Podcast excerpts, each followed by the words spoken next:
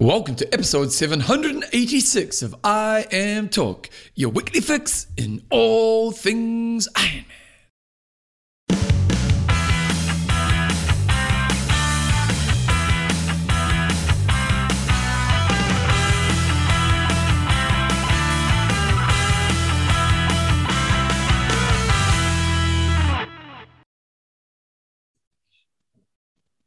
Righto, team, welcome along to episode 786 of I Am Talk with Coach John Newsom and Bevan James Old. How you going, mate? I'm pretty good, Bevan. Feeling fired up in the morning. It's, it's still dark. We got up early to get some interviews in place, and uh, we're getting we, we, we're doing a bit of a split show because John's got a bike ride happening in 40 minutes, which we're going to have to smash out this first bit. So let's just get straight into it. I Am Talk is proudly brought to you by. Our fantastic patrons. And he's And got gonna- he's got none here for me to name, so you're gonna have to. Oh. But you, you, you carry on. We'll say I'm gonna say uh, I'm gonna say Mark Murray the Holy Hammer, Murray the Holy Hammer Lapworth, Yep, and uh, Phil the Fillinator. Fillinator, and the grinder, Chrissy McKinley. There we go. Uh, this week's show, we've got some news. We've got a discussion of the week. Uh, actually, we're going to skip last week's one, are we? Yeah, we are. Well, Oh. it was it was so strong. Um, it's gonna, it's going to come up later. It was, Collins, it was a Collins Cup discussion, and in hindsight, I didn't even get the point scoring correct because uh, I thought the maximum you get was four and a half points in the Collins Cup, and you could actually get six points. There you go. Uh, basically, it's all about Collins Cups today, guys. So let's get. Let's just fly through the news. First of all, we did have the Paralympics happen over the weekend, and I just want to go through some of the results, John. I do indeed. So, just to give you guys some context, they've got different categories over there. They've got uh, the WC, which is the wheelchair, and they've got a couple of different divisions in that. You've got the S4, which is a moderate impairment uh, in both bike and run segments. Amputee may use uh, approved prosthetics and other support devices. Uh, there's the S5, which has got mild impairments, both bike and run s- segments. Athletes may use approved approved um, devices, um, but that's sort of going from moderate to mild. And then you've got the V1 category, which includes athletes who are totally blind. Um, and then you've got within that you've got a couple of different segments. So on the men's uh, wheelchair event, you had uh, Jetze Plat take that out pretty comfortably by a couple of minutes. In the PS, uh, the PTS4, you had uh, Alexis. Oh, it's a tricky one. He's a Frenchie. Uh, Hanquinquant uh, took that out by about four minutes. He did 59.58. In the PTS5, uh, pretty close race there. Martin Schulz took that one out by 45 seconds over George Peasgood from the UK. Uh, and then in the race where you've got several different categories uh, for those uh, visually impaired, you had Brad Snyder take that out in 101.16. Um, and within that, I believe, I think that was where we had a few of our Ironman athletes, people like Andy Potts, and I think a few Oh, yeah. of our females like Laura Siddall might have been in, in that race as well. And I have the feeling, and I could possibly be wrong here, that within the visually impaired race, there's actually a bit of a handicap start based on your level of um, Oh, okay. site. But anyway, Brad Snyder took that out. Uh, and then in the women's side of things, in the wheelchair race, sprint finish. I saw a picture of this. Um, Kendall Gretsch from the US by one second beat out Lauren Parker from Australia. So that's an awesome race. And we had a pretty close race in the women's PTS2 with uh, Allysa Ste- uh, Seely from the States taking that out by about 50 seconds over Hailey Danz. And then the women's PTS5, Laura Steadman took that out at 104.46. And then finally in the women's PTV1, so that's your visually impaired, you had Susanna Rodriguez take that by four minutes. So, um, um, what I might try to do is get somebody on who knows a bit more about Paralympics, um, someone like Tim Heming, maybe, Yeah. or, or to, to talk through. Because these guys are the real deal. Like these are athletes, man. Like they're absolute bloody rock stars. Like just awesome. And you just kind of you think about the the challenges they have with their kind of body situations. It's just awesome. Mm. Yeah. So I haven't really caught too much of the Paralympics over here. It's sort of on our evening news, just uh, Kiwi sort of highlights, but I haven't actually seen too much of the action. But uh, yeah, awesome. As you said, bloody inspirational stuff. Real deal. Okay, uh, we're just going to fly through. We had lots of little races happening over the weekend. We'll just fly through this. Go uh, Challenge Championship, which was Yep. in uh, Samorin. Uh, Lucy Hall. Yeah, it was an important race because a lot of these athletes would have been sitting there sort of waiting, potentially getting call ups. So Lucy Hall took that out on the female side in front of uh, Sarah Perez and Hayley Chura. On the boys' side, you had Florian Angert take it out in front of Magnus Ditlev and Frederick Funk. Man, the, the, the, Team Europe could have subbed in so many oh. athletes from these, this event and other events and been uh, even stronger than what they were at the Collins Cup. Uh, we also had uh, Ironman Hamburg happen. Laura Zimmermann took that out with a strong run at the end there, beat it, went 8.54. So two females went uh, under nine hours. Renee uh, Kiley was in second at 8.56 from Australia, and Lauren Brandon just missed out on doing, doing the sub nine. Uh, she went nine hours and 49 seconds, and that was at Ironman Hamburg. Looked like a pretty brown swim, swimming wherever they did swim, and uh, it was a women's only pro race. Uh, we had the 70.3 Zal MC and that was where they had the world champs a few years ago. And again, you had Laura Philipp uh, crushing it by 10 minutes. and and like she couldn't even make the the flipping Euro team. Uh, that's how good they were, and she finished. I think it was fourth in Kona a few years ago, and she won an Ironman in Finland uh, sort of the weekend before, and so she's on fire, but couldn't make the Collins Cup team. Uh, lastly, we had Challenge Davos, and that was Nicholas Berg took out the females. Mm, again, another strong performance. yeah. Uh, and then on the boys' side, there you had Roberto Manchison uh, from Spain, took that out by two minutes over Albert Molans. Uh, we also had uh, coming up this weekend. So we've got races coming up this weekend. We've got Challenger Roth coming up. Now we look at the the field this year. Uh, we we talk we talked to Braden Currie later on the show. He's actually going to head over to be racing as well. Uh, we haven't got the rock star, have we? Well, no, and and this field may well change because this was probably put up before yeah Kona got cancelled, and so you're going to have all those Collins Cup pros scrambling to to find races to do. Um, you know, they did an interview I saw with Challenge with um, uh, Jan Frodeno, and he was saying he's going to be doing an Ironman somewhere. He didn't say where. Um, when he, he did mention but I can't actually remember off the top of my head. Uh, so I think these fields, you know, this is not a strong field, but then we just, you're going to hear from Braden Currie. He's not on the start list, uh, and he said he's going down there to race. So I think we'll see quite different fields to what's currently up on Torsten's start list because you look at the, the start list, you've got Justin Metzler, who did race um, at the weekend. Um, and the rest of the athletes, uh, yeah, Nick Kastelein, he should be pretty strong. Um, Kevin Collington from the States. On the female side, Sarah Crowley's down to race. Um, but yeah, I think we're going to see quite different start lists. Uh, Laura Siddall is also on that start list. Uh, so let's just wait and see. But Challenge Roth, good to see them manage to get their delayed race uh, up and running. Yeah, and, and, let's be honest, because Challenge Roth kind of always have one, one or two big hitters, don't they? Um, they kind of invest in that, but obviously with what's happening in the world right now, it's probably a bit more challenging. But it will be interesting to see that start line based on Kona not being there and athletes thinking where can I get a race. So it'll be fascinating. Also, i Ironman Switzerland. And another athlete that's not on the start list there is Joe Skipper, who's going to be heading down to do uh, Switzerland. He's en route, and you may hear from him later today, or you may uh, hear from him next week. I tried to line up a bunch of interviews, and the athletes are all traveling and all over the place. Uh, so you you're going to hear hopefully over the next week um, from some of the athletes that did the Collins Cup. But yeah, uh, Cam Wurf started race again. He raced a couple of weeks ago, so it'll be interesting to see if he lines up again. And uh, Jan van Berkel uh, is there, so you know stronger field here. You've got some good Swiss athletes on the, the guys' side, and then on the female side, you've got Emma Bilham from Switzerland, Angela Nath, and several others that are also down to do other events on the same weekend. So, as for the last few weeks, we're just going to have to see what rolls out the other end and who turns up to these events. Rolling. Okay, last thing we're going to talk about in the news this weekend coming up. We have got the the Super League is going to be kicking off in London. It is. Looking forward to that. Uh, they're going to be doing next four weekends back to back. So London this weekend. Uh, looking forward to it, and hopefully we see some good, good old coverage. The Super League's gone a little bit different. When we first saw it come around, you know, we had two and a half days of full-on action, racing left, right, and centre. Uh, now, you know, at each stop, there's going to be, you know, one round of racing rather than sort of spreading it over, you know, two and a half days, um, which is, you know, you've got to start thinking about the athlete's longevity. As cool as it is for us spectators to be watching the Super League, um, you know, it takes a fair amount out of you. And so I think uh, the athletes have been doing a lot of racing back to back over the last little period. So, yeah, makes sense just to have one day of racing rather than multiple.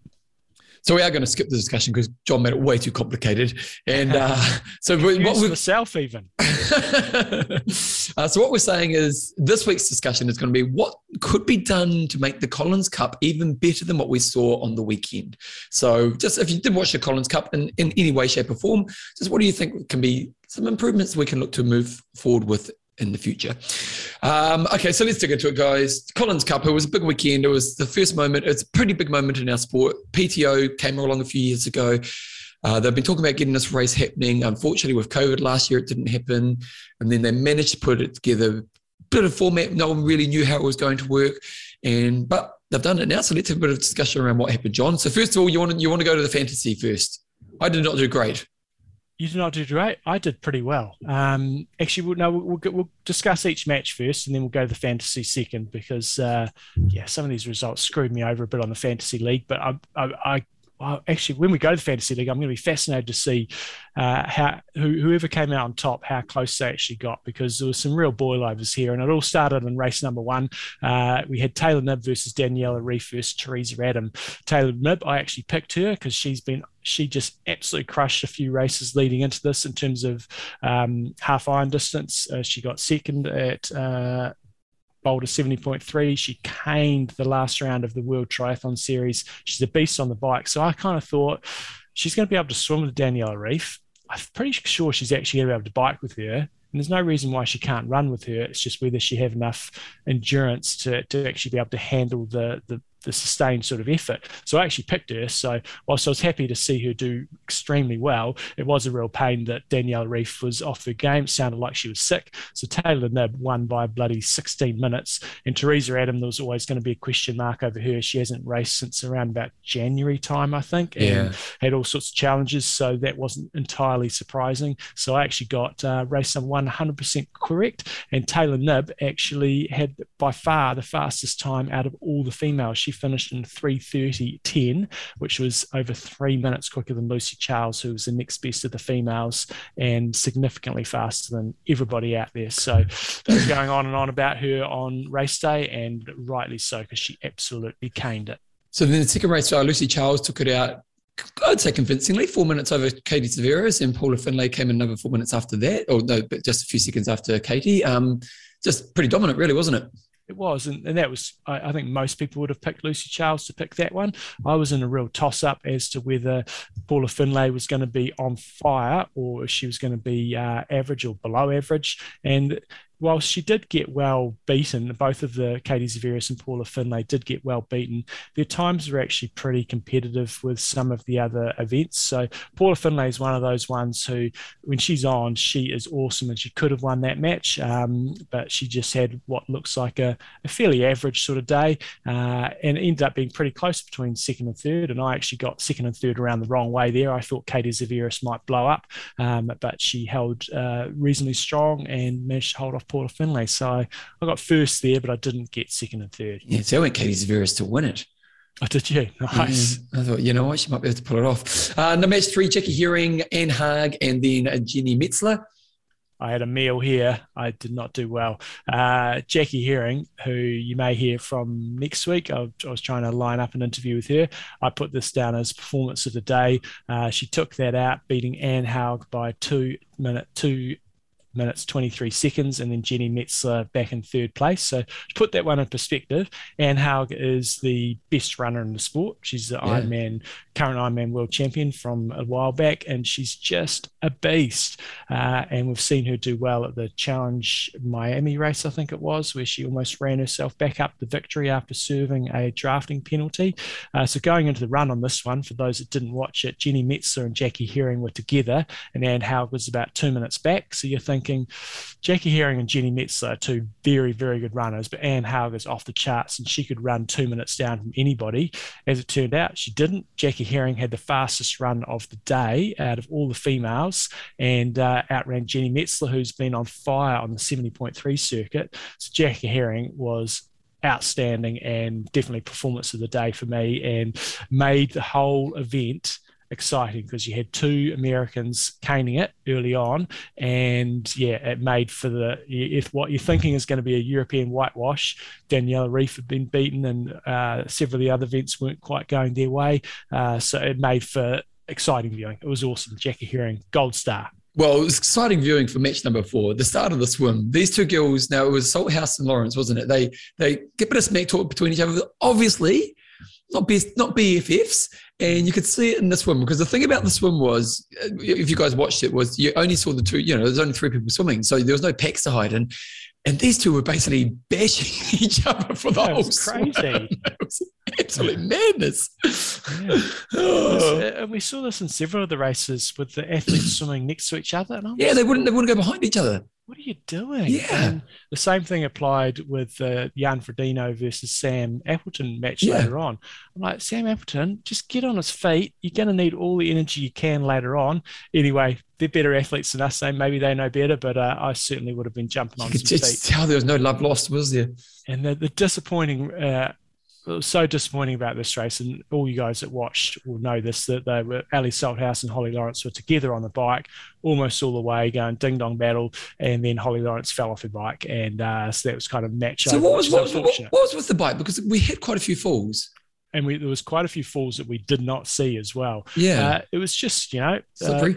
slippery and they had full tire pressure in and when you're doing u-turns and stuff and just not concentrating so i know yeah holly lawrence fell off. Uh, i know kyle smith fell off his bike and that wasn't actually reported on the day. I saw on his instagram uh, which is a real shame because that cost him second place in his event. Uh, and also we saw lionel sanders fall off. So it's just um, operator error in what is very tricky conditions on slippery roads. So um, yeah, that was unfortunate. So that that match ended up Ellie Salthouse uh, taking it out. Skye Moench, she missed it. Oh, that was interesting. She finished just two minutes and one second behind Ellie Salthouse, which meant Ellie Salthouse would have got an extra um, half point because of that one second. So if you every two minutes you beat somebody by, uh, you got half a point. So that was uh, it was good that she beat her by a couple of extra seconds.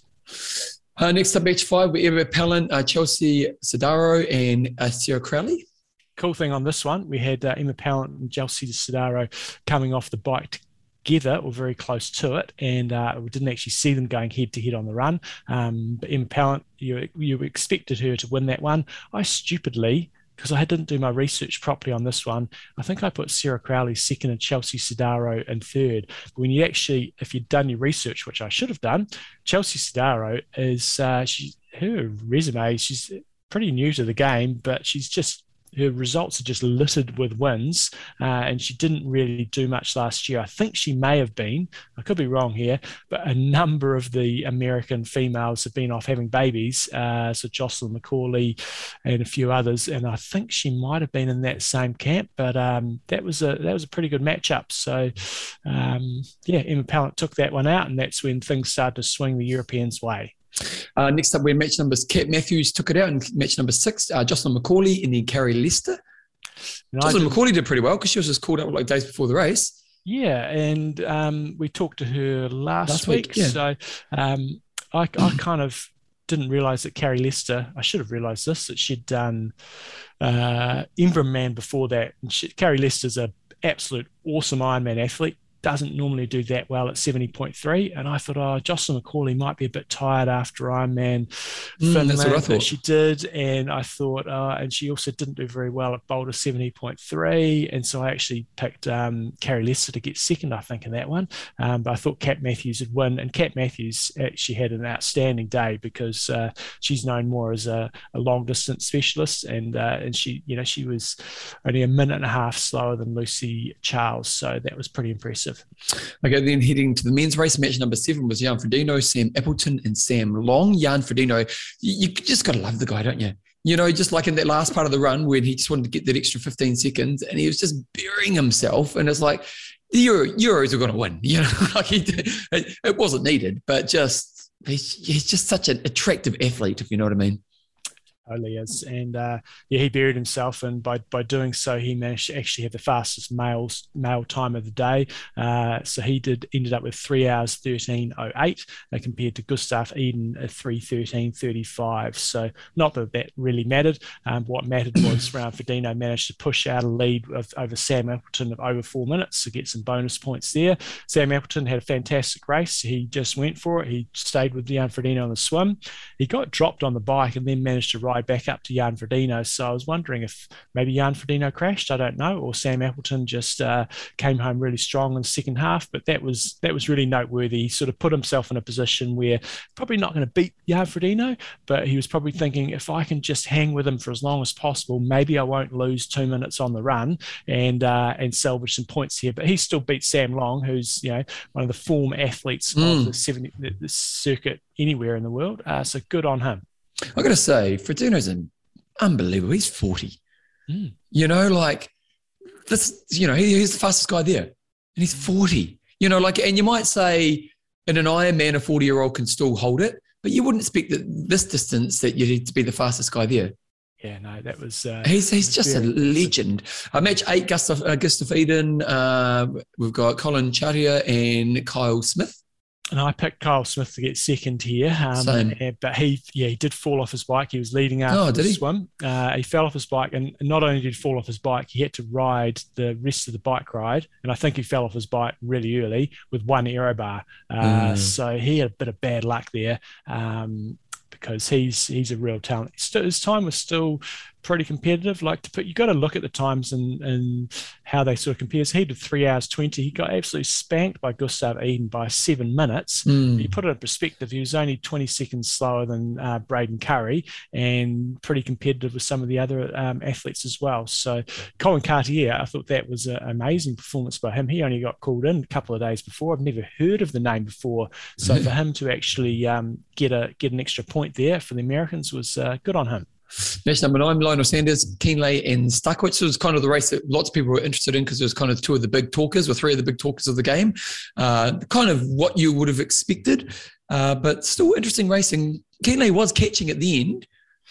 Yeah, he was, and uh, it was good that Kienle got over Starykowicz. Well, I, I thought, you know, um, that was a fair representation of that field. But again, you look at the times and you realise how far off Lionel Sanders would be to his normal very best because you would expect him to be, you know, on par with like the likes of Daniel Bækkegård and, mm. some of those others. He did three hours 19 compared to Jan Frodeno's three 13, so six minutes slower than uh, those athletes. Uh, and he so had done an Ironman the week before.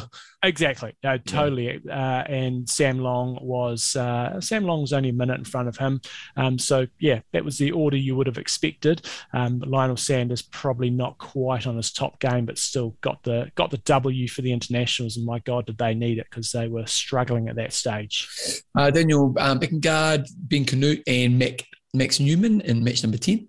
I think a lot of people would have got this one right. I actually picked Ben Kanute to take that one. Um, ended up being a really good battle because he was uh, he did really good transitions. He was he smoked the start of the run, and Daniel Bækkegård had to overhaul him, and he and he did do.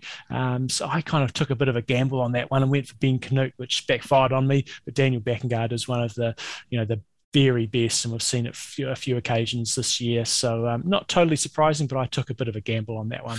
Match 11 was Braden Currie, Matt Hanson, and Patrick Lange. And I think that I, I Bevan, I gave I gave Patrick Lange some credit. I thought, you know what? I bag him out all the time. Braden Currie, he, I, one thing we forgot to ask him when we interview him, and you'll hear this later, is he'd had a urinary tract infection like really, really yeah, recently. Yeah. He had to travel halfway around the world. Or, and it's really difficult coming from New Zealand.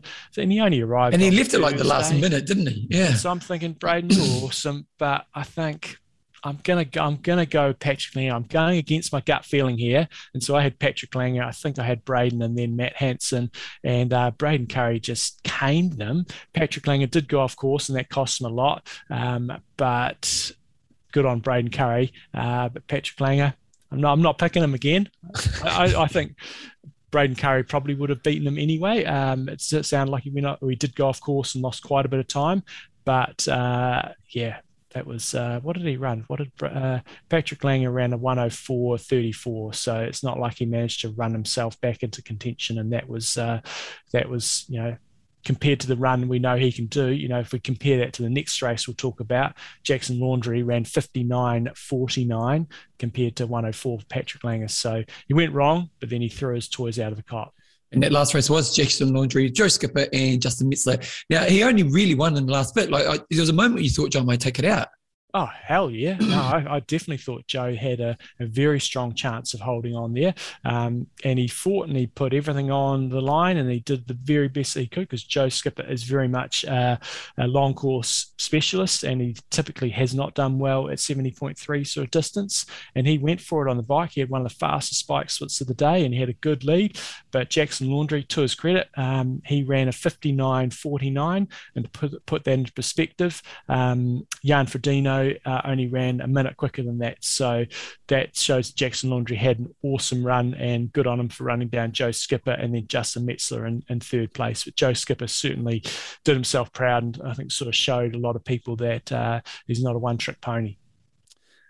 So uh, let's just give a, a, bit of a quick love to our own fantasy league. So in the fantasy league from the Iron Talk listeners, we'll just do the top three. So the top three were Andrew uh, Horsfall Turner, uh, who was Stephanie second? Nevin was in second place. Yeah. And then Kieran Brennan. Kieran Brennan was in third place. Well done. You got you got 13th. I think I got like 41. Yeah. yeah. I was I was somewhat okay with my points position. I didn't put any thought into it. I quickly rushed through it. Next year, I'm going proper. I'm doing I'm doing my research next time. I tell you. How, okay, let's talk about What's However, there was also a media fantasy competition, and selected media got chosen to be on a, a Europe team, uh, international team, and a um, American team. And I was uh, drafted into the internationals. There was how many? Two, four, six, eight. There was uh, oh yeah, is the one team. And I've got to say, Tim Heming took it out uh, in fairly convincing fashion. He was first overall and he led the European team to a victory. I was third overall, so I'm pretty happy with that. Out of about 30 odd media, I think I got I got third or so uh, with 6,174 points. However, I'm going to name and shame a couple of people here because they let us down. Our team internationals, we finished last. We got our pants pulled down. Um, but Phil Rockner, who we know, he used to go over to Kona. He was an Australian guy. Oh yeah, uh, yeah. zero points. Didn't even get off his ass in those picks. Nor did Wagner Araújo, who takes photos, zero points. And by because of that, we lost the bloody Americans. We got spanked by the Poms anyway. Oh, you would have won easy too. Yeah. So oh. come on, pick up your game. Come on, team, do your work. Mm. Do your work. Okay, Jumbo. So let's talk about the whole event as a whole. So first of all, uh, let's talk about the coverage. So overall, what do you think of the coverage? Yeah, it was pretty good. Um, you know, I was fully engaged with the event the whole way through. Um, however, you know, and they, they changed the commentators around, which I thought worked really nicely. They switched between races pretty well. Um, areas of improvement that I thought um, there wasn't really enough match stats updates as you were going through. And I think all of us are watching it, like there was some clearly some errors. So they were obviously having some technological challenges as we, as we sort of went through the event. Now, I wasn't watching it live. We watched it delayed. Um, I didn't know any of the results, but the, the, the, problem there was you couldn't really use the app to actually find out what was happening in all the events because it, it, was done and dusted. Uh, so that would have been a much better experience watching it live. I just, yeah, overall, I think we can all say it was awesome to watch. However, the, yeah, I don't know. I don't know. It could have maybe had some fixed cameras on the bike to get a bit more of the bike action. We saw very, very little of the bike. Um, and yeah, they clearly had some tech issues because they were prior to the event. You know, there was a talk about having power um, pace, heart rate, live mics, things like that. Uh, and none of that really happened. So I, I do think it was awesome and I don't want to bag them out, but I think they'll all be looking in the mirror going, you know what, I think we probably could have done a bit better than that. Uh, so yeah, I, it was. You, you know, to, to me, so some simple things like, because to me, I always go back to, is Joe Public going to be fascinated by this? You know, because this, this, is what they're trying to get to, aren't they? That these guys become household names, or at least names, you know, like at least you'll be interested in the result. You know, like we, we often talk about tennis. I don't really ever watch any of the majors, but I'm kind of curious to see who wins. Um, I'm, I'm not sure if it's there. as as a product yet, and now it's day one. So you know, but and I think things like you know, you, it's almost like a news channel where they might have a, a scrolling bit along the bottom where it's just got you mm. the different splits on each race because you kind of you didn't really know what was happening in the races, you know, a lot of the time, and to me that was kind of like, where's the interest? you know, unless you're a bit like us who are a bit geeky, but if you're Joe, my wife, just watching this, would have she been that fascinated with the different races without seeing the context and the closeness of it? I think is maybe one thing that they need to figure out. Yeah, and I think when we see like the one hour highlights package, they yeah. will have had all, they'll have all that stuff in place. So the one hour highlights package might be awesome, but as a live spectacle, um, yeah, I'm going to be interested to talk to my father-in-law because I told him to go and watch it. He's a sports nutter and haven't had a chance to talk to him yet uh, and find out what he he thought of it. Uh, yeah, so I think definitely it was great, but I think uh, I was probably expecting a little bit more, um, and I am sure they will sort of iron it out. Especially, you know, they put so much money into it; it just seemed like they got some of the basics not right. Now we've got to give them a break because the weather conditions certainly would yeah. have helped. I don't know how you transmit all this stuff, but I know that the you know that would have made things a lot more challenging. And when you actually take a step back and you think, how the hell we try to cover 10 dynamic or 12 dynamic yeah. events at one time? It's a massive undertaking to think uh, how are we going to try to capture the the you know the good content when there's you know 36 but i think i, I kind of think it's a bit more data driven so i think you, you you're going to have a bit of a split screen. Because you think of golf. Now what golf does because that's what golf is, is it's lots of different kind of competitions happening at once in a TV coverage and they kind of switch between, you know, the, the key moments. But if you had that rolling bit underneath, so you kind of knew what was happening in race, and then as you head to each race, you might, you know, have a bit of something that's kind of on the side, kind of telling the story or, or giving the stats or because it, yeah, you kind of didn't know. You just kind of, and unfortunately, the commentators probably weren't getting the best information. So you kind of didn't know exactly what was happening in each race as you're going along, at least. Oh, are you there? Mm. Oh, so, sorry. in terms of the system, um, you know, the whole concept it worked perfectly. The racing was. Uh, you got. It's okay to be critical, but not mean. What does it mean? Oh, so just in terms of the commentators, you know, um, they were, you know, they, they, did a great job, I thought, but often a little bit too nice, and you don't want to say, oh, that person's actually doing really rubbish there, and and, yeah. and so I think you've got to call it as you see it. Where the rest of us are seeing it, and so just say, oh, you know, XYZ person has they've had a shocker. That's just a terrible swim. They're going to be really annoyed with that. And and and you know, but you don't need to say that they're absolute crap person or anything like that. But I just think sometimes when I see try commentators, and then this is a, a many other sports, you just got to call it as you see it, and just if someone's doing badly, you call it out without being nasty to the person. Well, and that makes it more interesting, doesn't it? Mm. Mm. Okay, the system, the, the way yeah. they're doing the racing. So I think the effort, I mean, just the way that this panned out was way more exciting than I had anticipated. We all, many of us thought it was going to be a European domination. And in the end, it didn't end up being that way. But uh, the athletes played their part and made for some very exciting racing. So I think the format is, is great. Don't think they really need to tweak that. You know, the match play was, was cool. Um, now the point system has, has come out. We can kind of grasp it a little bit better. I thought that I'd read the maximum you could get was four and a half points, whereas you got you could actually get six. So I didn't realize it was quite that much, um, and that made a really big difference in the score when you had those blowouts. Um, one thing that a few people have commented on, and I think it's a great idea as well, is that the UK they don't want to be part of Europe they've pulled out of bloody the, the EU and the Eurozone. And uh, if you took the UK out in the teams competition out and you put them in with the internationals, then would have some much closer racing. I think the Americans would probably get it more spanked than what they did. Um, but it would weaken the European team and make the internationals a lot stronger. And that's my one concern moving forward because that was the probably you know like it was interesting because the Americans came out strong in the first part, and there was a bit of surprise. You know, early on for the Americans to be in front, well, you're kind of thinking, well, that's you know you weren't expecting that.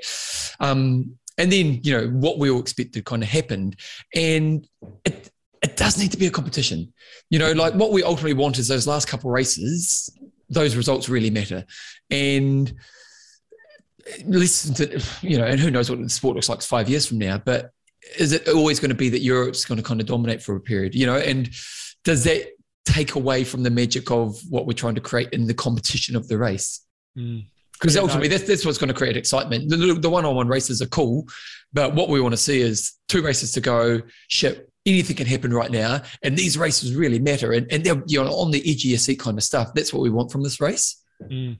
And I think I don't know if that's going to happen unless if they took the UK out of Europe. Europe is still going to be awesome, but that's going to make the internationals really good. Um, it's just the American team going forward. You know, uh, you've got some really awesome female ITU athletes coming through. Um, but you know, they're going to. Well, do you do something like? Guys. Do you do something like make it North America? Mm that would that would certainly help, and I think that would make things a bit more even. Then you'd have the likes of Jackson Laundry, um, who did well uh, going into the American team. Canada is normally producing a few good athletes. Paula Findlay, um, yeah. so I think that would make uh, for more balanced teams. Yeah. So UK out of Europe, international, and then and kind of North America instead of just America by itself. Mm. Yeah, because uh, to me, that's what that's one concern moving forward. Look at next year's race. Who you, if you had put your house on it right now, would you put it on? Oh yeah, for Europe for sure. So you know, and that's a problem because we want it to be a competition. So that, that's one thing I'm worried about. Well, not worried about, but I think if they could tweak it to make it more competitive, that would be great. Uh, the course. I thought that uh, yeah, what, what didn't seem like the most exciting course, and no. partly that would, would have been because of COVID. In terms of, I'm talking from a spectator point of view, um, there was lots of crashes out there. As I said earlier, we only saw um, one or two of them with Lionel Sanders and uh, Holly Lawrence, but I'm sure there was definitely one other, and may have been others. I kind of like the solitude of the racing to some degree, um, but I, at the same time, imagine if this was like a, at Roth and uh, you had thousands of people on the sidelines. Um, it would have been a quite a bit cooler for the oh, athletes. Yeah. And but we know with COVID and stuff, you know, it wouldn't really be realistic to do that anywhere. But as remember the original one was meant to be in Roth. Imagine if it had been. Hmm. So you go, and you're going to have to have this event somewhere where there's an event running alongside it. So then you've got some reserves there ready to go. As we saw this year, there were some late changes. So yeah, maybe we'll see it at Challenge Roth next year. Maybe we'll see it in America. Who knows? But it does need to run alongside another event, and it'll be cool to have it as a more of a spectator-friendly um, course rather than the bike course going up and down a motorway. But hey, you've got to have a, a venue, and uh, and it worked out pretty well this year. Prize money. Mm. I'm. Uh, you want performance money, don't you? I do, but I don't know how you. Now that I started thinking it through, I'm like, how the hell do you do that? Because all the matchups are different, and if you if you're say the, I don't know, if you've got to go up against Jan Frodeno and you're not, you're going to get third, and it's pretty obvious you're going to get third, and you don't get any money versus, uh, then there might it might become a bit political about where you put people. So, I do, you know, there was clearly some athletes there that were not on their top game, um, and would they have gone if there wasn't that you know guaranteed money um, there. So I, I don't know. I haven't got. I hate not having solutions when you're, you're moaning about something, but I would. It would have been nice to have some other sort of structure, but I'm not sure of what the answer is. Yeah, how do you do that in a way that's? Is it just that you? Yeah, yeah. Better luck of the draw there as well, isn't it? Uh, lastly, longevity. Yeah, and I'm not really I just look at this event and go, it was cool, it was amazing, millions, like we're talking millions of dollars. There was two and a half million dollars in prize money, let alone everything else going on there. Mm. Um, and I know that we've we heard from Charles Adamo, who's in charge of the PTO, and they're in this for the long haul, and I've got a great investor. But man, they're just burning millions of dollars, and I just don't know how this is sustainable. You know, five years down the track, um, how's an event like this going to make any money? Um, and so, and so they're, they got, smarter they get I. lots of TV rights. So, do you think they made much money from the TV rights this time, or do you think they kind of no, gave it away? Saying, I don't think they would have made anything. You know, uh, if you're a TV company, are you going to pay for that? Probably not. Um, so, I don't really know how all that side, side of things works. But you know, they want to be a Ryder Cup. We're never going to be a Ryder Cup, and I know that's being pessimistic, but we're just not in the same league. We're, we're going to. It's an awesome sport. It's, it's a cool spectacle. Um, but did this actually make any my question is: Is it a cool spectacle? Mm. If you don't love the sport, mm. you know, and I'm not quite sure if they've got that right on the day. And that's a, that's the that's a triathlon challenge from day one. I think Super League that's a cool spectacle, shorter course stuff because there's lots more dynamic stuff happening.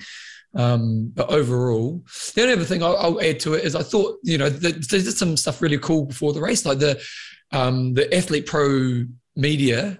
Mm conference was awesome. It was really well done. It was quite fun. Everyone kind of embraced it, got a bit cheeky. You know, there's a bit of, bit of shit talk happening. Uh, yeah, I thought they got that side of it really. It was it was interesting at least. Bevan. I've got a Zwift and a Zwift ride starting in, in three and a half minutes. So we're going to come off here, and we've got Braden Currie coming up. So you're going to hear in there. Granted, that obviously the, the the sound quality is not amazing there. These athletes are traveling all over the place, but we want to try to get at least one on today, and we may have one or two others coming away. Okay, so here's Braden Currie right now. Second round. I had my first one, but it wasn't quite enough. So I had to get second one. Sweet, we'll crack straight into it. So, um, righty ho team. So we've got Braden Currie on line here, who's fresh from a smashing victory at the weekend in the Collins Cup. Um, I, first up, though, I want to give people an appreciation. If you're not a Kiwi listening to this, um, the challenges you've you faced get, getting to the Collins Cup. So maybe run us through, Braden, your your journey, sort of door to door to get to get to the race over there. I'm picking it was probably a good 50 hours of travel or so. Uh, yeah, yeah, no, it's a pretty big one. It's a pretty big commitment. Um, obviously, we're a long way away from the rest of the world right now, and uh, even more so with the challenges um, that we've got trying to get back.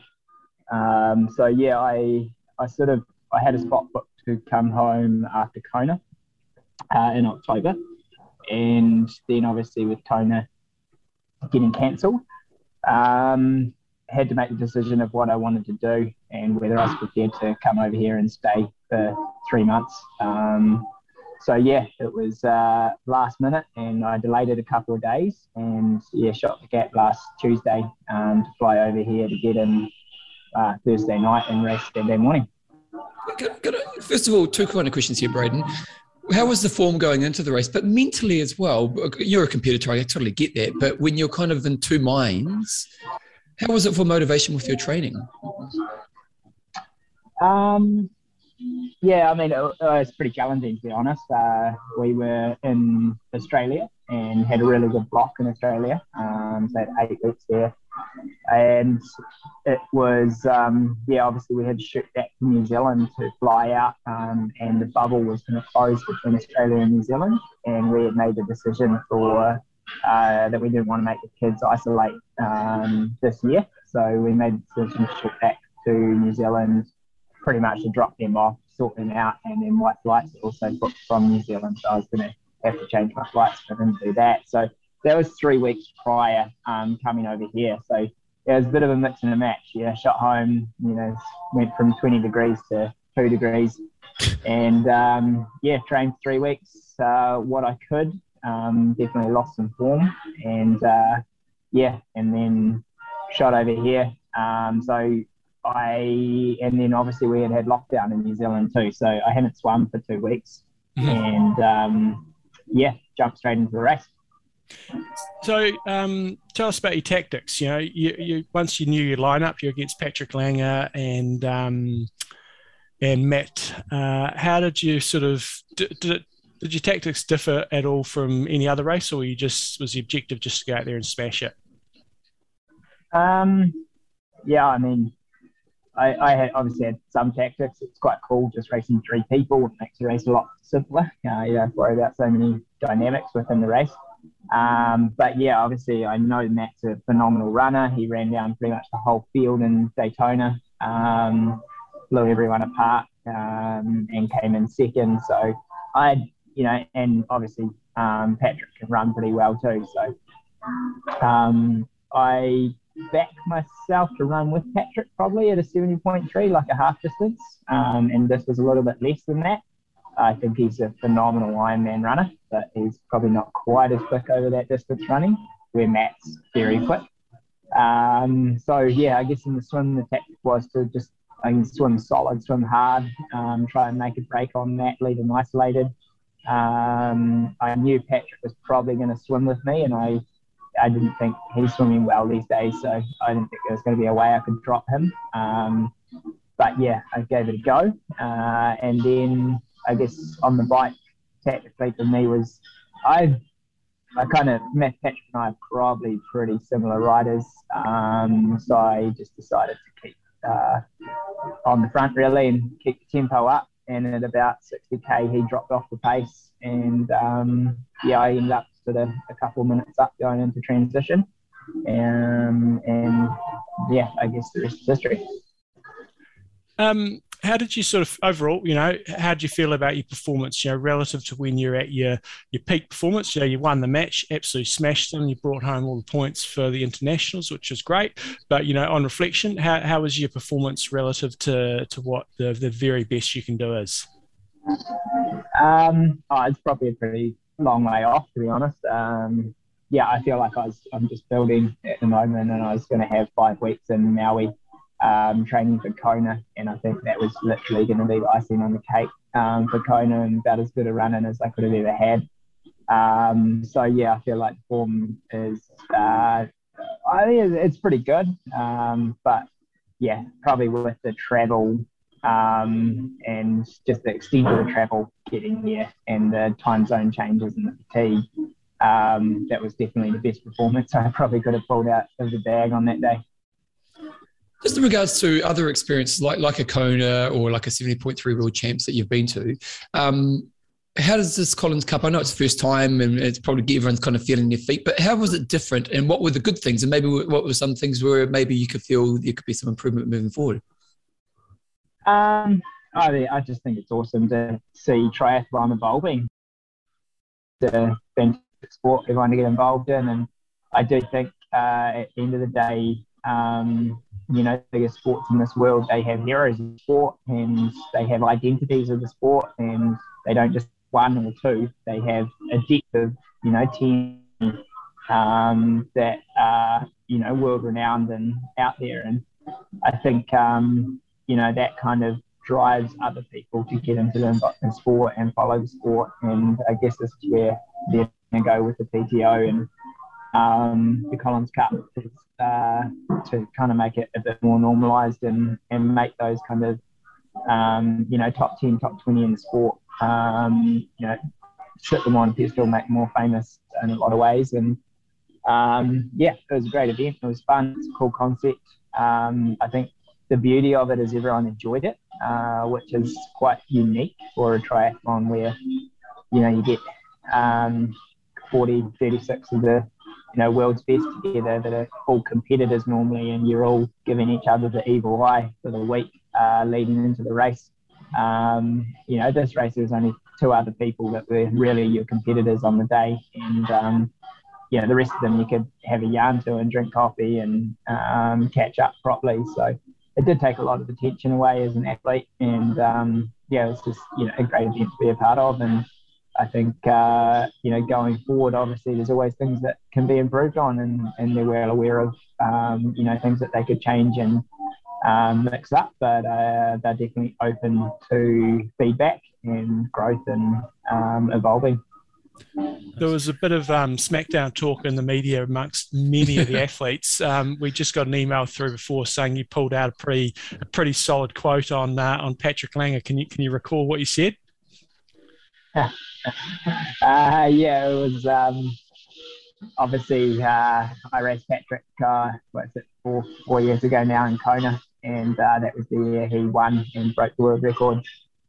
Um, but uh, I have a well, we all have our suspicion that he paid um, Andreas Dreitz a, a wealthy uh, bonus for making sure that Patrick uh, stayed at the front of the race or got and got to the front of the race. Um, oh, really? So yeah, we uh, we were on the front lineup having some banter, and uh, um, Patrick uh, asked something about how the day would go, and I said, well, probably uh, you know we'll see how it goes when you don't have your big blue Smith uh, pulling you along. So, nice. lucky enough, he doesn't. Lucky enough, he didn't actually pick up on it, and so he didn't get the Kiwi sense of humour, and um, it kind of went over his head. So I had to tell him um, pretty much on the start line what I said about him. nice. How, do you know how far he went off course? Because we saw like um, Andrew Starykowicz going a little bit off course at the end of the bike ride. Um, he maybe lost I don't know thirty seconds or so to to um, Lionel Sanders. Did Patrick Lange do sort of something similar, just overshoot the finish, or did he go significantly off course? He went pretty significant in the end. Yeah. Um, so he had we were probably together about sixty k, and then he dropped off, and I had maybe a couple of minutes on him at sort of the end of the highway. Um, and somewhere between there, which lasts like 10k, he took a wrong turn um, and probably added about three minutes to his ride. Mm, bummer. Um, just, just, with regards to um, with what's what's happening with the PTO, you know, as you said, it's kind of a significant moment in the sport, in that it's kind of the first time we've actually seen something like this actually start and get momentum and actually start to we see some results of the work that these people are doing. Has it shifted? You know, you've been in the game for a while now, and and it, the Ironman experience has very much been the pro is a very much solo experience, and I'm sure day to day it still is, but is it different now because the PTO and, and I know you went along Collins Cup and so you got to make some more deeper bonds with the other athletes and kind of the way it's raced is less pressure and or at least pressure against everyone's fighting everyone. Uh, what does that give you as an athlete as a foundation that maybe you didn't have in the past or is it very much the same as it was in the past? Um, no, I think it'll be huge different than it was in the past. I think, um, yeah, I think we'll you know, if they get traction and they get going like they aim to, um, it will change the sport for professional athletes.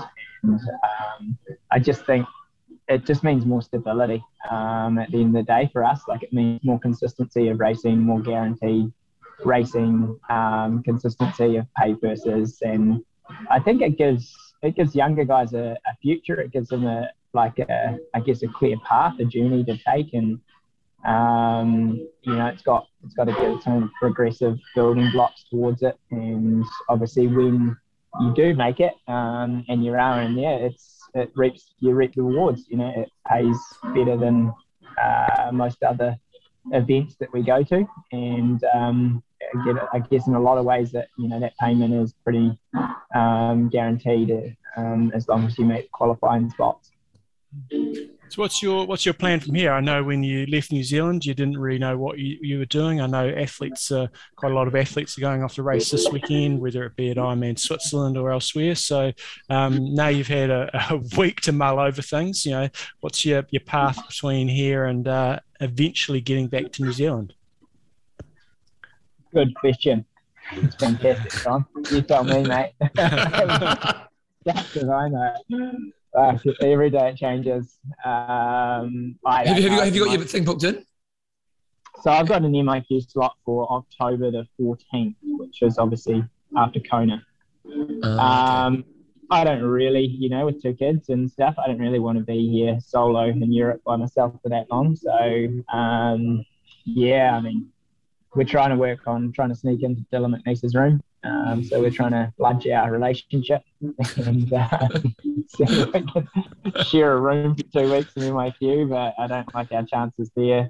Um, other than that, I'll be on MIQ booking system every day, but nothing's come up for about two weeks because they're just holding spots for um, for uh, COVID patients. Um, so yeah, it could be a long journey till I get home, but uh, I'm going to go race Roth this weekend. Cool. Oh, nice. Uh, yeah, so I head over there on Thursday and yeah, race Sunday. Um, it's a little bit of redemption for me. I had a pretty bit of a shocker last time I was there. Um, so hopefully I can make amends of it and have a good race. Um, and if I can't get home after that, then maybe I'll try and do 70.3 um, Nice. Um, or I just go and knock around and find some racing really. Just just with Kona changing, um, obviously you were, you know this year was kind of leading up to that moment. Uh, what shifts for the rest of the year for you? You know, because you know it's going to be early next year in theory. Um, what's first of all, what's it like as the goalpost keeps moving, and then how do you shift your season? Because obviously, being a Kiwi athlete, you'd normally kind of be doing lots of racing through summer anyway. But just how does it shift your outlook moving forward? Well, I think the key thing you say there, Bevan, is in theory. Um, and that's the real hard part right now, isn't it, with Ironman? Yeah, uh, yeah. As athletes, we're all pretty off it, really. Like as professionals, like they want us to keep racing and, and do stuff, but I don't know. It seems like they haven't really tried that hard to make it happen, in my mind. Um, you know, like why why could they not take 70.3 or why could they not take um, world champs to Texas for a year or Florida or something where they can guarantee the event to happen? Um, and then just going and trying to throw it in February when you can't get accommodation because it's high season in Kona. Um, uh, no one, gonna, you know, we tried to book accommodation last week when we heard the change, and we still we couldn't even get a com last week, because mm. before anyone from Kona's even started booking. Like we found out before they even said that they were moving the date for for Ironman release. That we found out through friends that live in Maui and said that Kona's going to be off because they're shutting it down to events of 25 people. Um, so yeah, who knows at this point in time? Um, I guess for me, I will come home to New Zealand and we'll try and yeah build back into some training and I guess focus on New Zealand summer racing. And if Kona does go, then maybe I'll I'll go and try and do a block somewhere pre Kona, um, January, early Feb, and uh, hope that that'll be enough to give it a good shot. Wicked. All, all the best for this weekend in, in uh, Roth, and uh, we'll let you get back to dinner. And awesome work for, for getting some points for the internationals. And yeah, um, yeah good luck with you. And, and, representing the Kiwi strong, mate. Love your work. We need some bloody different colours on your, that outfit. You look yeah, like where's a, the black? You look yeah, like yeah, black Australian. We're saying needed a fern there. We, you know, we had the Australian uh, stars. Yeah. yeah. Stars. And it was three strong representing uh, in there too. And there was only, what, two Aussies. So um, we had the uh, most uh, international athletes um, with the least representation. we'll, yeah, we'll keep working on it. We'll get some black. Yeah, can we sort that out, mate? Sort that out. Awesome. I'll yeah. get, get back to you. Then. Thanks for your time and um, good luck for Roth this weekend. Yeah, righto. Cheers, guys.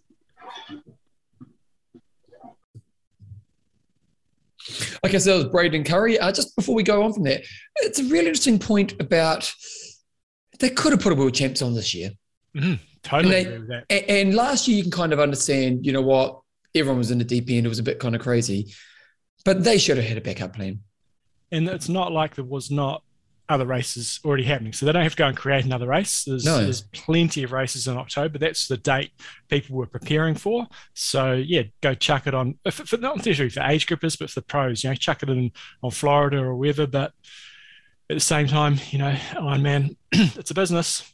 How many people? How many people in age group world do you think are going to end up going to Kona in February?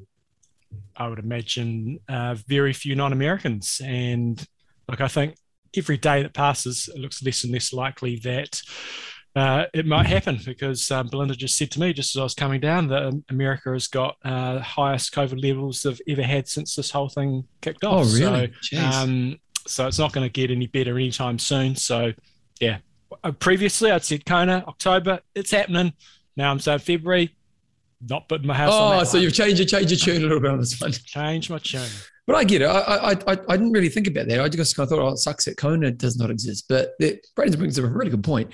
They they should have a world championship. It's their job to have, mm. you know, if, now we know that they don't really care about the pros, but, you know, as you, nowadays there's so many races in October and I'm sure there's a race in Europe that they could make work. You know, like it's I don't know, yeah, a bit disappointing. Anyway, uh, you got Joe Skipper. Now I was out. For, this show's been kind of recorded over many different hours. Uh, I was out for a run. John said, "Can you get on in five minutes?" I was like, "No, nah, I'm out for a run." And I was I was literally on the bike mid Zwift ride. Um, Joe said he's available. I said, "Righto, I'm getting off and getting on." And it's always good to have a chat with Joe. Here's Joe Skipper right now. Righto, team. So, uh, for those of you who watched Collins Cups at the weekend, you saw Joe Skipper putting on absolute awesome performance. Uh, last race of the day and was one of the highlights for a lot of us. Unfortunately, Joe just missed out on the end of the run. But, Joe, you love a bit of smack talk, and I hear there was a bit going on at the press conference beforehand. Yeah, there was. Yeah, me and Justin Metzler uh, had a bit. But to be honest, there was a bit between all three of us in the lead up to the race. Like, Jackson was getting involved as well on Instagram, uh, and it was going a bit back and forth. And then Justin uh, tried to uh, really give it the beans at the uh, press conference.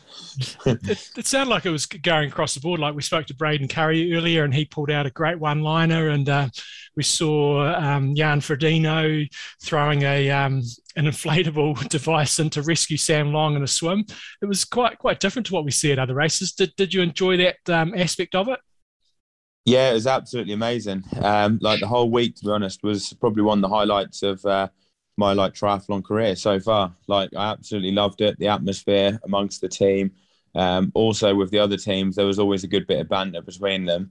as well. And um, yeah, the press conference. I mean, the, the people who they had asking the questions, they just asked good questions, and they mm-hmm. kind of like made it so it was like that you were probably going to get people talk a bit because I think that's the thing you need the lead the questions to lead into it so you can kind of give the answer because you can't just come out with it on a bit of a whim because mm. it's got to be the right situation, isn't it? So they were just really good. It was um, I can't think of the name now, but the guy who runs Trimax Canada, and then there was another guy as well. Both of them were kind of running it, and then Greg Bennett was asking some questions, and it was just great. But I think also it put you under the spotlight because each person from a team was up there, so you only had three people up on stage, and that was the whole race, you know. And they were literally asking you how are you going to beat the other person, you know, and kind of getting these questions. So I think a lot of the athletes were a bit nervous about it as well. And um, yeah, the banter was good, and uh, everyone at the start of the week, I wasn't really too sure how it was going to go. You know, I was kind of thinking, oh, is it going to be that good? You know, there's only three people. You know, I'm not like there's no prize money up for stake. You're just getting like a one-off payment. You know, like an appearance fee. And I kind of thought, like, is it really going to be like? Are you really going to want to push yourself really hard for it? You know, what's it going to be like? But then as the week unfolded, it completely changed in my mind. And I was like, yeah, I absolutely 100% want to win this race. And then I said to Laura before the race, like, I want to win this race more than I want to win like Ironman Switzerland the following week. Like, this mm. race is uh, really, really want to do well. And it was because you're racing for the team, you're racing for yourself.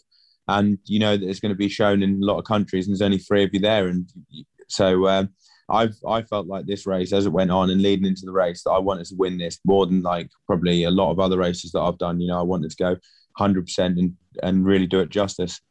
And um, what was the week like leading in? Like, I know you guys had a big press conference one day, but you know, what, what was how did the week differ compared to say leading into an Ironman? You know, I guess you're all at the same hotel, so just sort of run us through the week and how that unfolded. There, there was a lot more media to do and a lot more kind of like uh, stuff like that. You know, for instance, we had you had to do like a photo shoot one day, and another day we had to do like the day before the race we did a boat trip in Slovakia. That was actually pretty cool to be fair. Like that was up the river uh, in Bratislava, and they had like some food what they put on, and there was a load of VIPs for the race um, that were that were there. But that I actually really liked that. Like, um, and then what else? There was interview breakfast with Bob. There was another thing. What took photos? This uh, Bolt um, cat oh, special oh, yeah, Bolt camera. Right. You know the slow mo thing. Like yeah. that did it on like another day. But there was a lot of stuff in the lead up to it that you had to do. But I mean, it's just because they're trying to make it. You know, uh, get as much content as they can, and that's how they're trying to appeal to other sponsors to take on the event. So you kind of like um, have to do, have to go along with it. You know, but in some ways it wasn't too bad for me because I knew that everyone else was in the same boat and they were all having to do all the social media, you know, all the media things. So mm. it wasn't like you felt like you were doing a lot, but no one else was having to do it. I think one day we did a 45 minute Zwift ride for Zwift, one of the sponsors.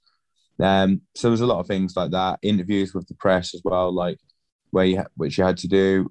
Um, and there was a, obviously like the briefing. So there was a lot of stuff. I mean, it was pretty busy, but you're all staying at the same place and it's pretty, you never really having to walk that far to each, but you had just had to be pretty structured on when you wanted to get your training in in between. But ha- having it as a late start really helped because it was like you weren't really bothered about trying to get to bed too early the night before the race. You know, it didn't really matter. You know, I was off at 3:50 p.m. So you can have a lay in, you can get up at a normal time, have your breakfast, have lunch, and then you go and do the race. I loved it, like the late start. Like I thought that was absolutely awesome. Yeah, it's just it sounds to me like you guys got treated like professionals. Whereas, you know, at a lot of Ironman events, you know, you're basically in it by yourself and you're basically rocking up and trying to, you know, win prize money and do as well as you can. But it just seems like, I don't know, yeah, you guys got treated by like professionals like, you know, most other professional sports do. Yeah, yeah, they do. They really look after you there. Like everything was literally taken care of. And there was a really good buzz as well leading into the race. Like, and especially when the people came from the challenge race and the days leading into it and uh, all the hype that was going around the internet and people sending me messages like it was it was a really really fun event to be part of. And like actually to be honest like i'd rather do this next year than i would race kona you know mm. uh, because i enjoyed it more than kona. And i thought it I, I, to be honest i thought it was more fun. And um, I, I i think it it goes out to be honest you get more exposure as well from your sponsors. Like it goes out to a lot more. So for me mm. like i'd rather race the Collins Cup next year than, than kona even though you can't win anything uh, like specifically, you know, there's not any extra prize money on the day. It was just a really fun race to be part of, and I absolutely loved it. And like I would say to other professionals, if they were wondering about it, like if you get this, if you can get the opportunity to try and qualify for it, you definitely wouldn't regret it. Like we all said to each other afterwards, like all the other athletes, like that was amazing. Like we absolutely loved it. And then the after party at the end, everyone's there. Like it was incredible. Mm. So what, your, your, strategy looked relatively obvious um, for, for us when we were watching it. You know, do the best you can the swim, and then absolutely lay the smack down on the bike, and then see what's in the tank for the run. Was that pretty much how you were thinking about the race before going into it? Yeah, pretty much. Um, just wanted to try and last as long as I could on the feet of uh, Jackson Laundry and Justin Metzler. Uh, try and limit my losses starting the bike, and then yeah, basically you couldn't have put it better. I, well, I couldn't have put it better myself from what you said. Basically, just try and drop them on the bike and uh, hang on the run. like that was the only way it was going to be, really. and, and, how were your numbers? You know, you, I often say, you know, you you and you know that people probably say this about you too. You know, you you do amazing Ironman performances, and your half Ironman performances have not been on par with that. So I guess for this particular race, you know, it looked like you performed really really well. But in your mind, how were your numbers in terms of your pace and your power and and and what you've done elsewhere? Um, well, the swim was pretty decent. Like, I mean, I lost time to to the guys, but I was only about a minute 25, minute 30 out the water. Um, and looking at how it compared to other people, it wasn't too bad. Um, considering I swam by myself, like 28 minutes for the 2K, but I think the fastest swim was only 25 something for the whole day. Mm. Um, and I don't know who that was. It was 25 something, but so um, uh, yeah, it wasn't too bad. Had a good transition.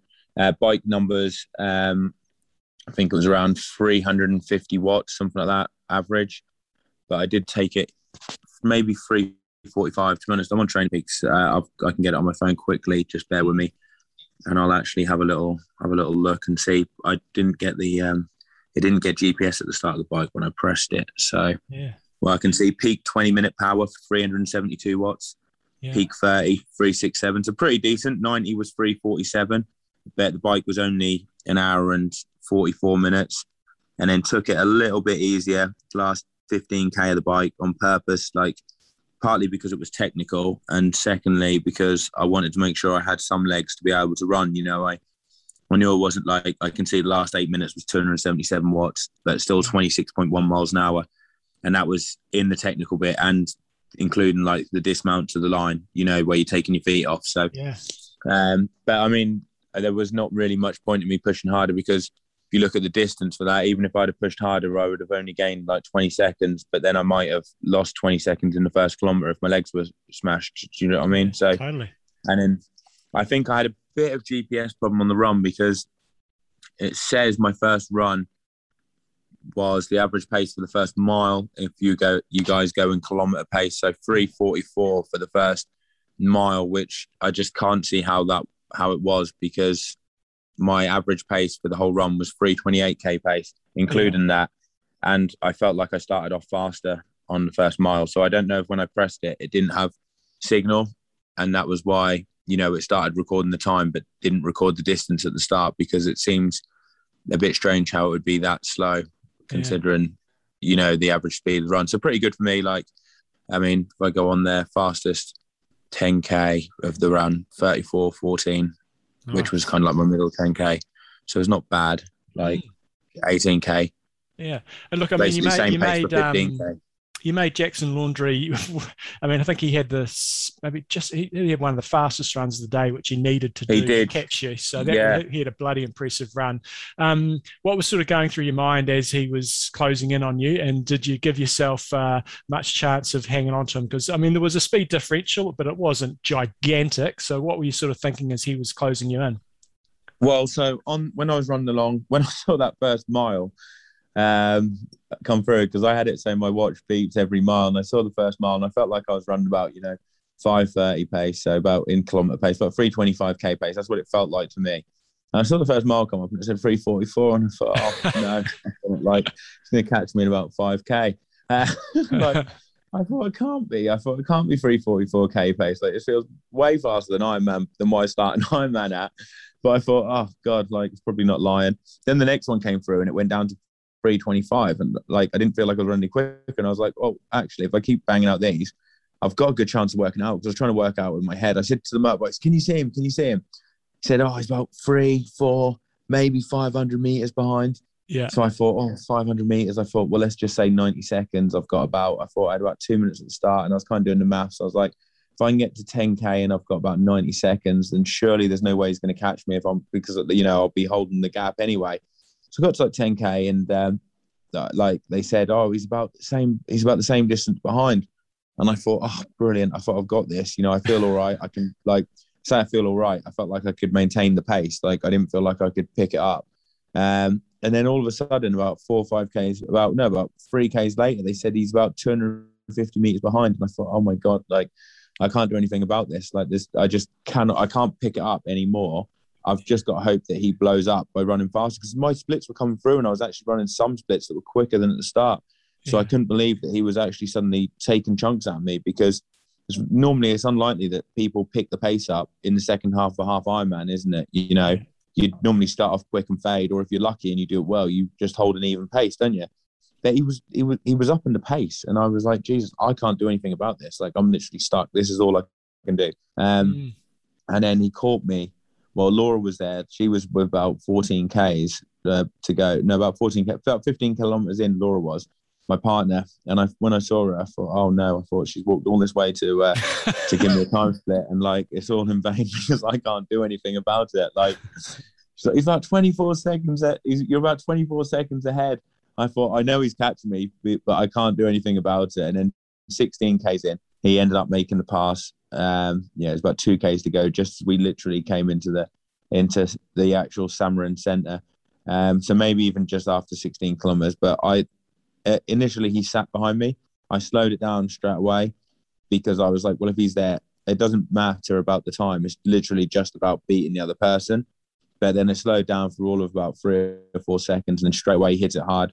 And you know, it was pretty textbook by him to be honest. And like, I couldn't do anything. You know, I was just giving it my all, trying to stay away and just hoping for the best. Like I didn't look behind or anything. I just focused and just run the best I could. But he had a fantastic run, and like I couldn't like looking back, you know, sometimes you think like, you could have done certain things better, but I really don't think I could have done anything better. Like I had a good swim for me, you know, I only lost like a minute 30 in the end, bearing in mind I swam the whole thing by myself and like those two make the front pack and swim. So it was pretty solid swim. And then my power numbers were good on the bike. I was holding a decent aero position.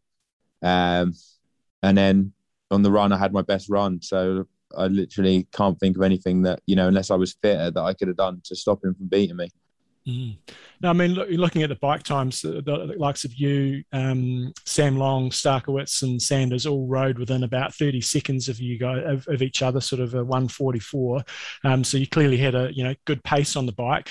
Um, when you, I don't know if you've had a chance to look at the splits, you know, in terms of the, the times and stuff, there was quite a lot more variability than what we might see at a 70.3. So I guess this style of racing probably suits someone the likes of you a bit better where it is draft legal and you can totally unleash your, your bike rather than having to sort of chase down the pack. So I guess did it did it did it pan out? Was it quite a different feel out there compared to to like a 70.3 race?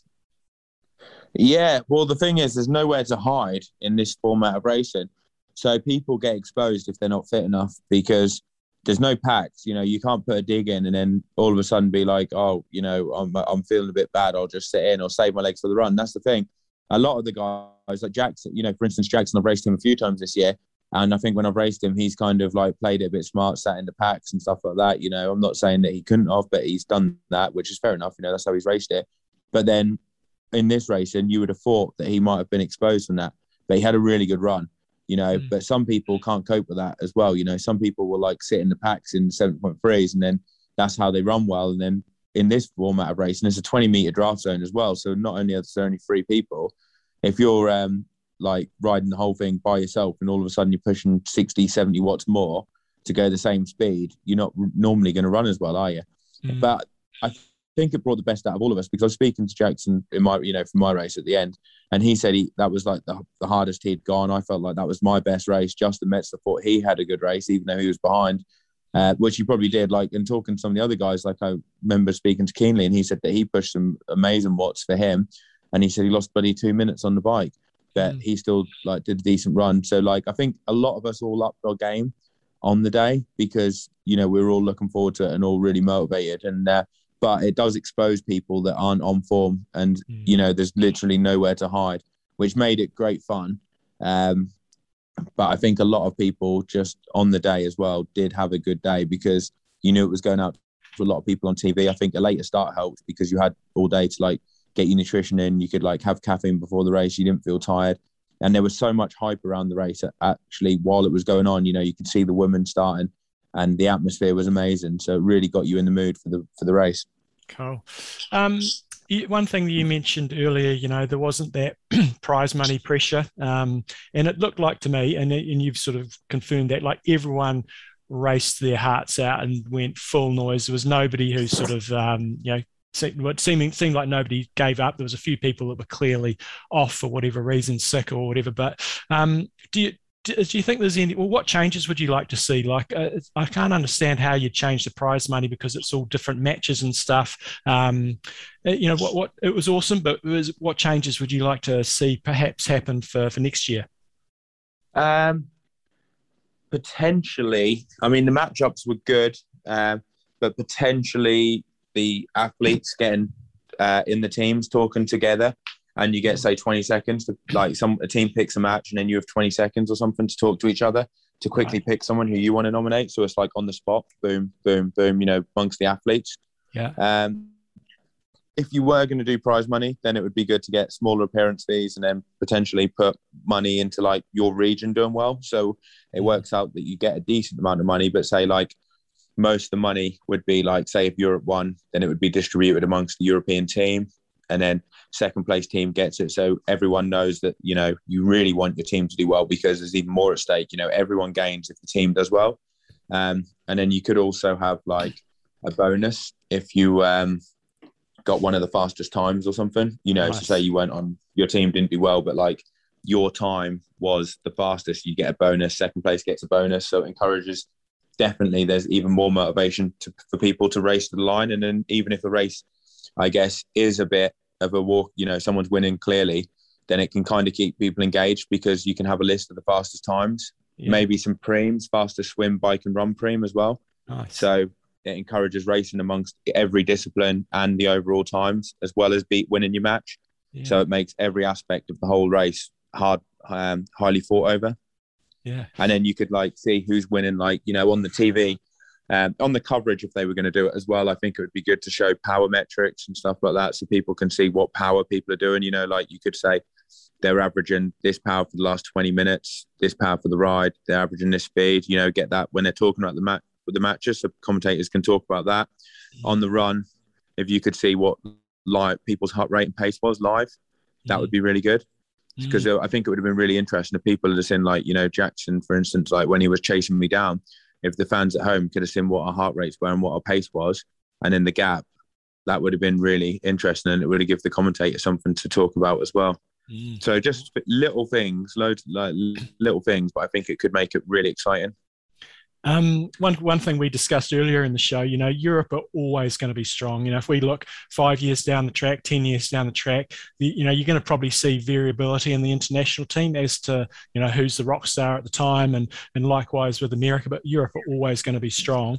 We were sort of proposing maybe, given you guys have done your Brexit and you've left the European Union, for the UK to be racing as part of the internationals team do you, you, I mean you're a POM, so what, what do you think POMs would think of that? Do you think nah, we're part of Europe, or do you think um, being part of the Europe the international team would make it for probably a more consistently fair competition? Yeah, I think it would probably. Yeah, I think it would probably make it a bit more consistent, more more fair. Like I would be up for that because it would make it a bit more, um, bit more even. Like at the end of the day, you want the teams to be as even as possible, really, because it makes it more exciting. So I yeah, I wouldn't be opposed to that. Like I think it would be it would add that would definitely add a different dynamic because if that strengthened the internationals team up and they were say like and all three teams were fairly even, that would be really exciting. But then I mean also one of the guys in the press conference, I think it was Starkey, who was taking the piss a bit, but he said the European team is a lot older than the other teams. And I think like some of the guys on the team are a lot older than the guys on the international team. Like there was quite a few, there were some younger guys on there, like I think Kyle is fairly young. Max yeah. Neumann, so and I don't know how old Teresa Adam is, but uh, like she hasn't been on the scene for too long. So mm. maybe in the next few years, I mean, if you get like if Frodo retires, for instance, then that leaves a big hole in the European team. You know, because mm. that means we've got to have an extra athlete to fill it, and you lose like a star name. Yeah. So I think triathlon's always had like in different eras, like areas that have been stronger. Like I think if you went back like maybe 20 years, 15, 20 years, like Australia was probably the dominant one in the world, wasn't it? So, mm. you know, I think Europe's going for a stage at the moment, but who knows what will be what it will be like in five years' time. You've, you've done a lot of globe trotting this year. You've been over to the States. Um, you've been all over the place, uh, doing plenty of racing, which making up for 2020. Um, what's your plan? You know, racing Switzerland this weekend. What's your plan for the for the rest of the season? You know, no Kona, but what's what's up? So I'm racing Switzerland, like you say, this weekend, and then I'll kind of like see how that goes and how I feel. And then I'd like to get one more last race if I could of the year. Uh, potentially, like after speaking to some of the guys in in Samorin, like I know Sam Long's thinking of doing Chattanooga. Well, he's entered Chattanooga. He's definitely all in for that.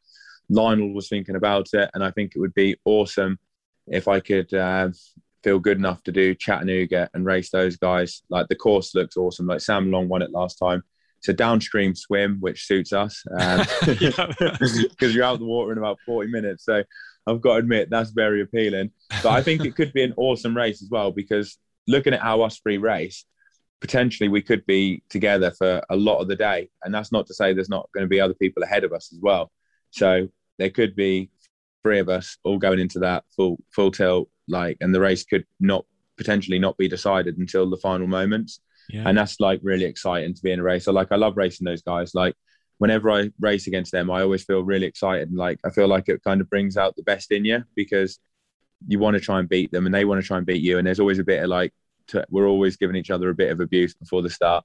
Um, so uh, and I think we all hate losing to each other. So yeah. it would be really fun to race against those guys. But I'll just need to see how I feel after Switzerland and whether or not it's possible, you know, because I don't, I'm not going to go there if I'm like not in top form. So mm. if I feel good, I'll do that. If I don't, then it will just be like have an end of season break and just build up for potentially Kona in February. Mm. Awesome. Uh, anything else you want to get out there? Anything else you've been up to that uh, you want to get out there? I know you, you you you seem to be YouTubing a bit more these days. So any, any public announcements you want to make? Um, I haven't really got any, but the YouTube channel has been a bit quiet over the last bit because it's been really hard to do. But I'd like to get a bit more on that. Um, but no, I haven't really got anything else to say. Just thanks for uh, putting me on the uh, the show again, John. Always great to chat to you, and uh, thanks for everyone that follows me. Like, uh, really appreciate it. Had loads of messages from everyone, and uh, they're always nice to read. Like, even if I don't respond to everyone, I always read them. So thanks, thanks for all your support. Okay, so John, your thoughts on Joe's thoughts? Joe's a bloody genius. He's, he's solved all our problems. I was early in the show saying, oh, I don't know how you do this prize money thing, but what Joe sort of said there is absolute gold. You know, you go, right, we give everybody, you know, a appearance fee, you know, whatever that might be. Um, and then you have different structures for winning different segments of the event. So, you know, you win your match, maybe you get a certain amount. You, you have a ranking sort of one through what is it, one through 18 in the individuals race. So you're racing for time, plus you've got the individual splits. And I think that would, I think that would add to people's preparation a lot better because you know if you turn up and you race fast, then you're going to do really well. So in, in this instance, you know, Jan Frodeno won his match, but he was fastest overall. Um, he'd get the, the, the, the most amount of money. Gustav Iden won his match. He was um, second fastest overall.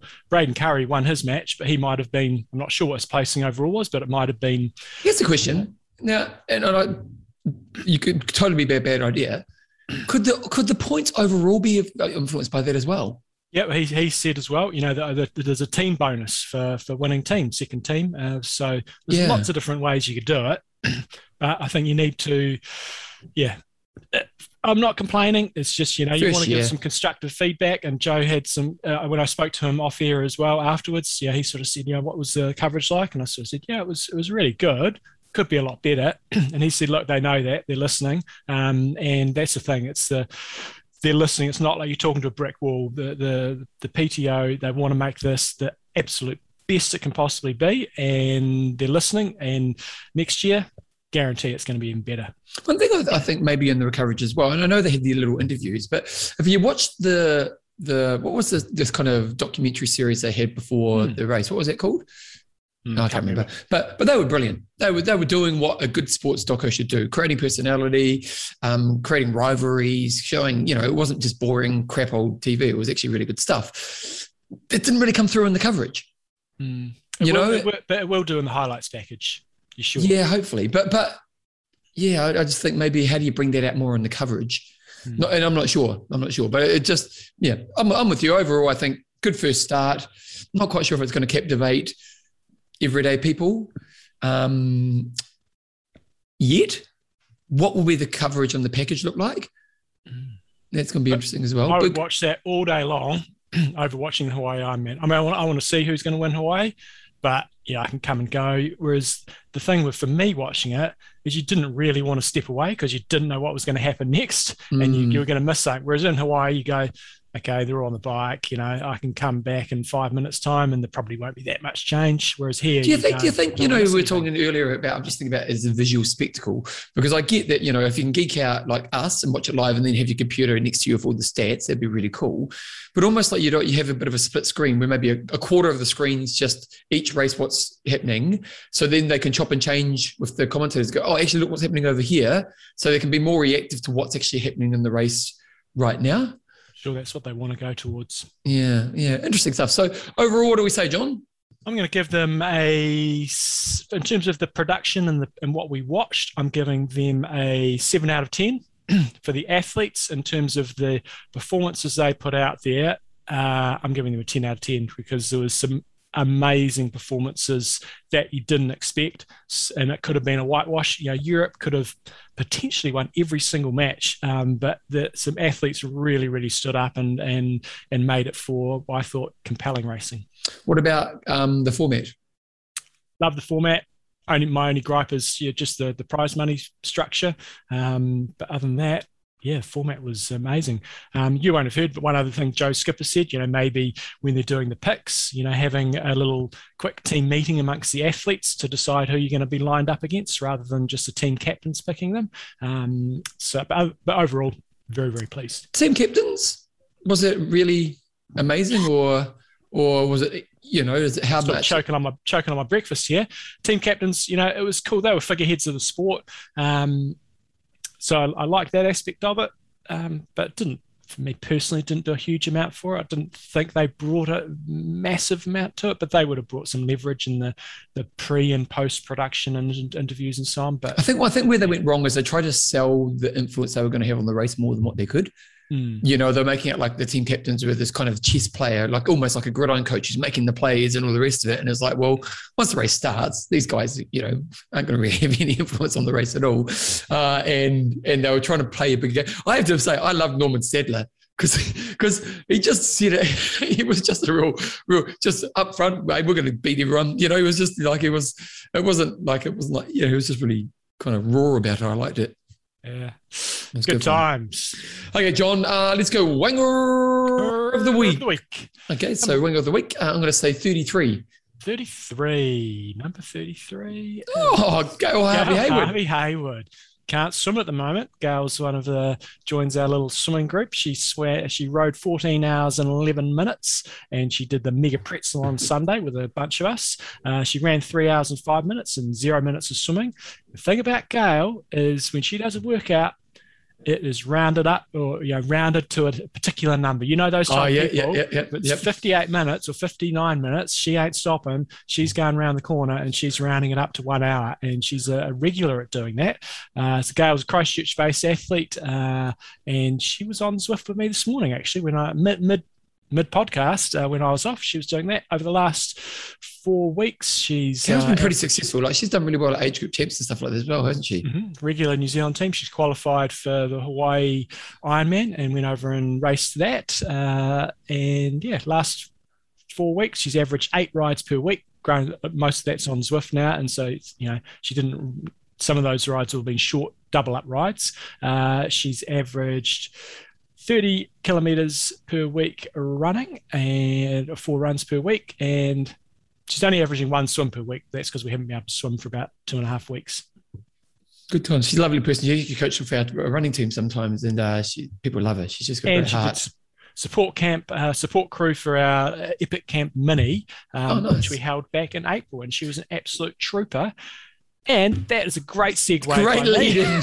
so what is a good Gail? You are a winger of the Winger week. of the week. And, John, oh, there's a plug.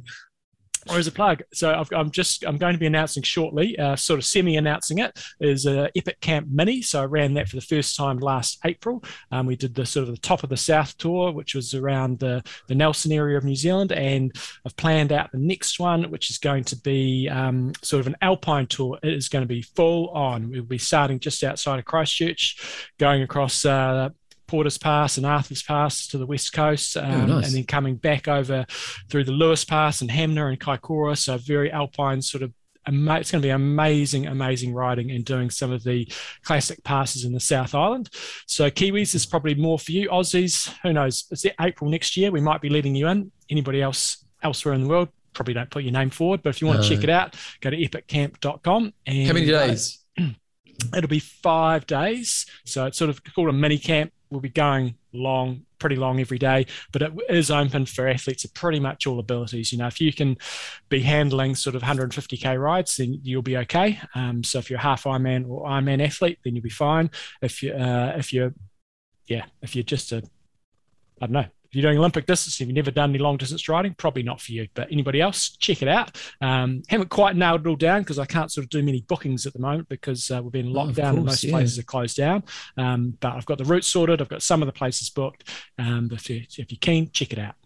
Good stuff. Go to epiccamp.com uh, slash NZ dash, dash mini. I'll put a link to that in the show notes. Um, also, your Yoxman coming up.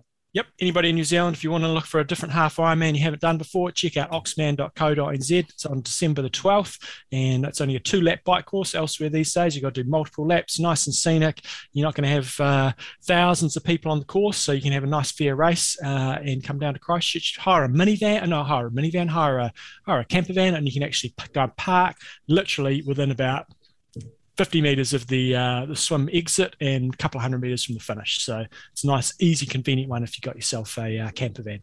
Good old Oxman.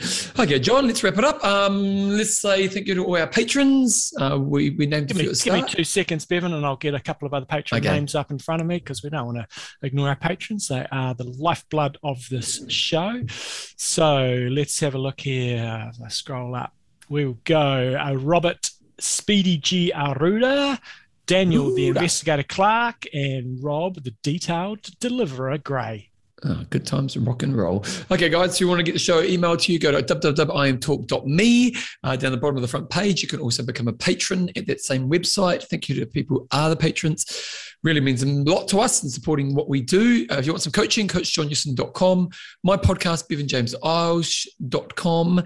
Uh, and other content as you go week, cool websites and other feedback, I am talkpodcast at gmail.com. What's your gosh, John? What's my gosh? Got your vaccine? Got the family first- photo I saw? Yep, got my first uh, jab on Saturday. So that was we've got the Pfizer one down here. So I had a bit of a sore arm the next day, but other than that, wasn't too bad. Uh, else outside of that, Bevan, you know, we're still in lockdown here in New Zealand, so very much homebound, doing um, you know, reasonable amount of Zwifting. Did a big mega pretzel ride on Sunday, and I'm planning on doing the London PRL on this Sunday coming. Uh, so if anybody wants to join in on that, it's 174 k's on Zwift. Uh, I haven't, I have ticked it off, but I didn't get the badge because last time I did it, stupid Zwift crashed on me. Uh, so going to get it this weekend and How far into how far into it were you when it crashed?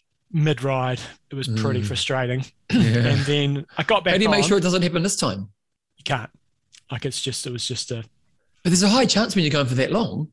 there's a, I don't say high, but there's a, there's a moderate chance. It's, uh, yeah, it didn't happen to many others on the day, I don't think. Um, so it's a, it's a risk I'm willing to take, Bevan. Oh, how long will that take you? Well, it'll be hopefully I can get it done dusted in five and a half hours. Kind of depends how many people turn up. So it's a bit like going out on a group ride on the road. Road. If you've got a group with you, you're going to move at quite a bit quicker average speed. Whereas if I'm only got a couple of people with me, then um, we won't be going quite as quick on the flat sections. So last time I think it took about five hours fifteen, but we had a good solid sized group. Uh, this time around, I don't think there's going to be as many. Uh, so outside of that, Bevan, it's just been chugging along really doing the uh watch that ted lasso on, Oh, it's uh, brilliant, Apple. isn't it? it was really good enjoyed that so other than that, not too much else going on. What about for you? How was your run today? Mid mid mid mid podcast run. I did a mid podcast run. You did CX after that. It worked out well. Uh, what have I been doing, Jumbo? Just, it's not called CX anymore, is it? It's called no, Core. they called it Core. Yeah, which is that CX is always a stupid name anyway. So Core bit of name. Uh, what have I what have I been doing, John? Just kind of it's, it's a bit frustrating being in lockdown, to be honest. Especially for you, you can't go to your gym instructing, and then you can't do your running business either. No, so and uh, yeah, so so just kind of getting some projects done. I have taught a couple of classes. They got us to teach classes at home on Facebook. I've done that a couple of times. It's kind of interesting, but actually it works. It's kind of bizarre, but it kind of works. Um, no, nothing really, John. Nothing that exciting. Looking for, hopefully, fingers crossed, we go to level two. They're saying next Tuesday, isn't it? Or Wednesday? Who knows? I've given up guessing. Mm. I was supposed to be organising a duathlon this weekend, had to postpone that. So, postpone or cancel? Uh, I've managed to get a postponement date, so hopefully that'll roll through. Mm-hmm. That's what's frustrating. Is it? like like it, it, does suck. Like for our business, this is post Christmas is our biggest sales period, and these three weeks are our second biggest post sales period of the year. So like we're just losing yeah. so many sales. But oh well, you know, like we'll get through it. We'll get through it, John. We'll truck on through. Guys, right. uh, hope you enjoyed the Collins Cup, and I might have a couple more interviews coming your way next week. Um, I might be doing one or two more today that will roll out next week. So Good on that. On rusts. Oh, don't. Right hard. Train smart. Yeah, okay. He got me mid yawn. Right, uh, see you guys.